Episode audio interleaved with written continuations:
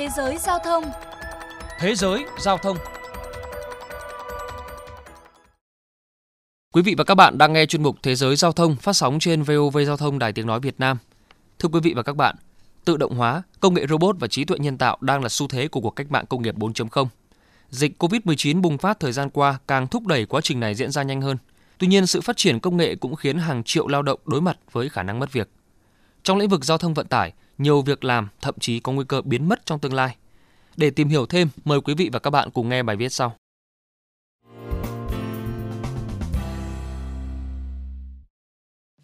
Larry Collins đã có 23 năm làm việc tại trạm thu phí trên cây cầu Kakines thuộc khu vực vịnh San Francisco, bang California của Mỹ. Giá vé thay đổi theo thời gian, từ một vài đô la trước đây đến 6 đô la ở thời điểm hiện tại. Nhưng trong suốt ngần ấy năm, công việc của người đàn ông 63 tuổi gần như không đổi. Mỗi buổi sáng, Collins có thói quen chào hỏi những người đi làm, trả tiền thừa cho tài xế hay chỉ dẫn cho ai đó cần hỏi đường. Ông chia sẻ. Đôi khi bạn là người đầu tiên họ gặp vào buổi sáng. Sự tương tác ban đầu ấy có thể khơi gợi rất nhiều cuộc trò chuyện trong ngày. Tuy nhiên, vào một ngày giữa tháng 3 năm 2020, khi các trường hợp mắc COVID-19 tại Mỹ tăng vọt, người quản lý của Collins gọi điện yêu cầu ông không đến làm việc vào ngày hôm sau. Các trạm thu phí phải đóng cửa để bảo vệ sức khỏe của cả tài xế và nhân viên bán vé. Thay vào đó, phí qua cầu sẽ được thanh toán tự động qua hệ thống thẻ Fast Track gắn trên kính chắn gió. Tài xế nào không dùng thẻ Fast Track có thể nhận hóa đơn gửi đến địa chỉ đăng ký theo biển số xe của họ. Collins cho biết ông cảm thấy sốc khi công việc đã làm suốt 23 năm qua đột nhiên biến mất.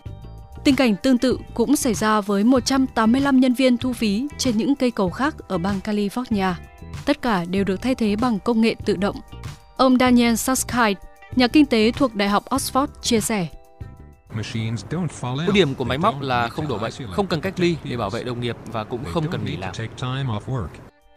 Xu hướng thay thế con người bằng máy móc đang tăng tốc ngày càng nhanh khi các công ty phải vật lộn để tránh lây nhiễm COVID-19 ở nơi làm việc cũng như giữ chi phí vận hành thấp. Hiện chưa có con số thống kê về số lượng nhân viên thu phí phải nghỉ việc trên toàn nước Mỹ. Tuy nhiên, chỉ tính riêng tại bang Pennsylvania, mới đây, 500 nhân viên tại các trạm thu phí trên tuyến cao tốc dài 580 km Turnpike, Pennsylvania đã bị sa thải. Ông Mark Compton, giám đốc đơn vị quản lý cao tốc cho biết, đây là quyết định hết sức khó khăn. Tuy nhiên, công ty không muốn phải đóng cửa tất cả các trạm thu phí nếu một nhân viên bán vé có kết quả dương tính với COVID-19. Theo đó, kể từ nay, các trạm thu phí sẽ hoàn toàn không dùng tiền mặt mà thay bằng hệ thống thu phí tự động EasyPass. Không chỉ các nhân viên thu phí cầu đường, sự bùng phát của dịch COVID-19 thời gian qua cũng khiến nhiều lao động khác trong ngành vận tải lâm vào cảnh lao đao. Bên cạnh đó, việc các doanh nghiệp tăng ứng dụng tự động hóa cũng là nguyên nhân đẩy không ít người lao động ra đường. Theo dự báo của công ty tư vấn Seal Intelligence, hơn 40.000 việc làm trong ngành vận tải biển của Hà Lan có thể biến mất trong vòng 3 hoặc 5 năm tới. Ở lĩnh vực giao thông đường bộ, dịch Covid-19 và lệnh giãn cách xã hội khiến nhiều tài xế bị giảm đáng kể thu nhập, thậm chí mất việc. Riêng đối với hoạt động taxi, một số chuyên gia nhận định trong tương lai khi công nghệ tự lái trở nên hoàn thiện và phổ biến, không gian sinh tồn của ngành này sẽ càng bị siết chặt.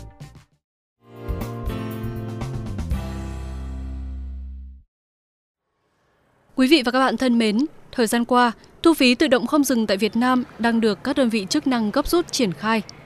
Theo tiến độ, những trạm BOT đã lắp đặt hệ thống thu phí điện tử không dừng phải vận hành từ ngày 1 tháng 8 và các trạm chưa lắp đặt thì chậm nhất là đến ngày 31 tháng 12 năm 2020 cũng phải thực hiện.